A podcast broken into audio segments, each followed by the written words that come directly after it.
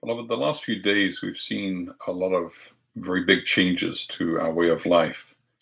A tiny little virus, which at first we just heard about far away in China, has now come knocking on our doors here in Alberta. And our life has changed a lot.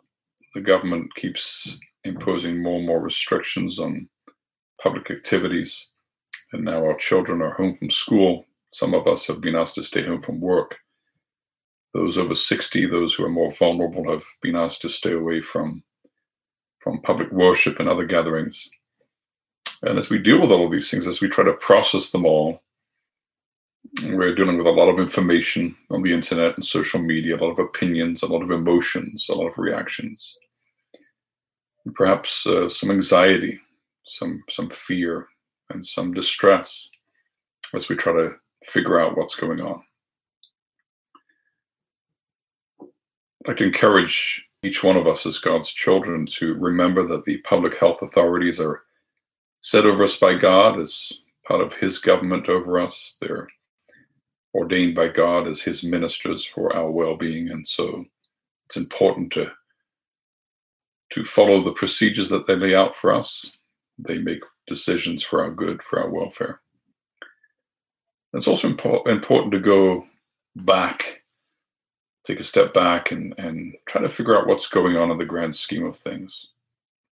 And we know where we can always turn. We can always turn to the Lord. And this evening we'll turn to Psalm 4 where the psalmist is in a situation of distress and he cries out to God. So he says, Answer me when I call, O God of my righteousness. You have given me relief when I was in distress. Be gracious to me and hear my prayer. He's in a position where he doesn't know what's going on. He's distressed and he turns to the law. That's the only one he can turn to. And he's surrounded by people that aren't doing the right thing. He continues continues in verse two. O men, how long shall my honor be turned into shame? How long will you love vain words and seek after lies? So people are talking and sharing information and conspiracy theories and and just basically everybody's giving their opinions about what the problem is. Much of it's fake news. But the psalmist knows what he has to do. Look at verse 3. But know that the Lord has set apart the godly for himself. The Lord hears when I call to him.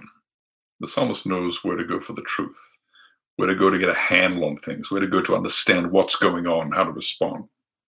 He continues in verse 4 Be angry and do not sin. Or you can even translate that get all emotional, but don't sin. So yes, there are emotions, there are reactions, there are visceral reactions. We're concerned about our elderly parents. We're concerned about our our family members that are immunocompromised. We're concerned about our children. We're concerned about us. How do we deal with this new situation, which we don't know how long it's going to last?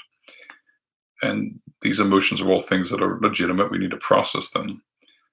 But the psalmist says, well, don't process them in such a way that you give into sin. Ponder. That's a great that's a great word. Ponder.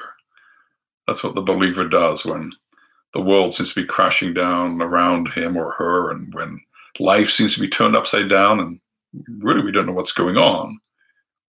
We don't lash out.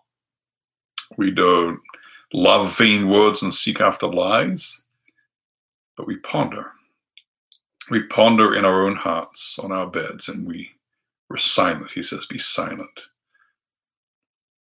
before a holy, majestic, sovereign, and good God. When we're not quite sure what's happening, we just ponder. We are we are listening to what God says, be still and know that I am God. Just hold onto his hand. Just keep walking along the way that he's leading us along. We may not understand what's going on. We may be afraid and frightened of everything that's happening around us, but God is sovereign.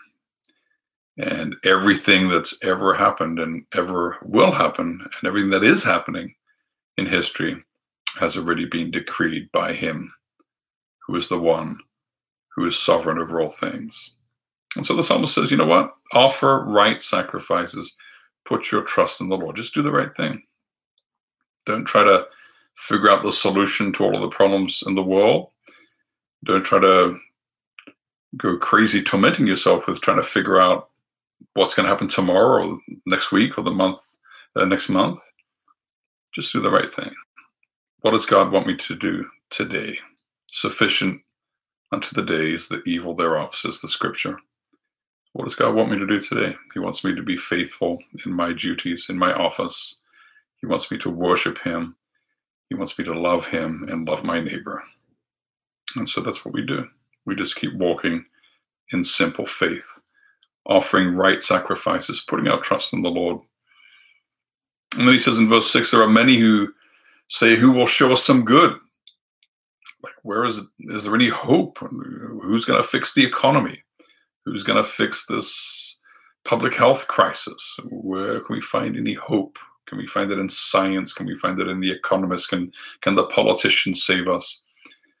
Well, they all have their place, don't they? They all have their roles to play, but unless the Lord blesses, the builders build in, build in vain. And so the psalmist knows where to go. He looks at uh, up to the Lord. Lift up the light of your face upon us, O Lord. And you recognize that language in the blessing we hear every Sunday, that the Lord would lift up the light of his countenance upon us and give us peace. That's where the psalmist looks, ultimately, for hope. Not to the people around him or her, but he, he lifts up the light. He looks up to the Lord and ask him to lift up the light of his face upon us. Why is that? Well, look at verse 7. You have put more joy in my heart than they have when their grain and wine abound. What is God teaching us in this pandemic, in this time of uncertainty? He's reminding us that, you know, having lots of food and drink, having lots of health, having a very comfortable North American life where we have access to everything we want and more. We can go on our vacations, we can do all kinds of things. He's reminding us that that's not where the, the joy is. That's not what it's all about. You know, you can have lots of grain, have lots of wine, and you still be miserable. And what God's teaching us as He kind of hems us in during this time and takes away a lot of things that we're used to having.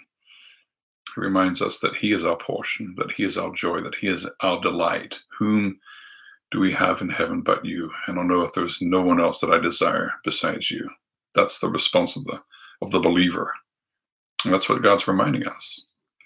You know what? When we're reminded of what it's all about, when we're reminded of why we're here and why we exist, and where we find our meaning, in whom we find our meaning, then suddenly it's okay, isn't it? We don't have to fear, we don't have to be anxious.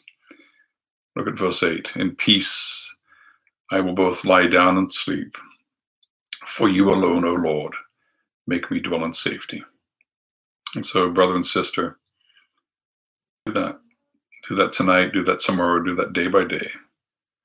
Look to Him trust in Him, wait upon Him, call upon Him, pour out your heart to Him. Put your trust in the Lord, and then in peace you can lie down and sleep because He alone makes us dwell in safety. may the Lord bless you and keep you. Amen.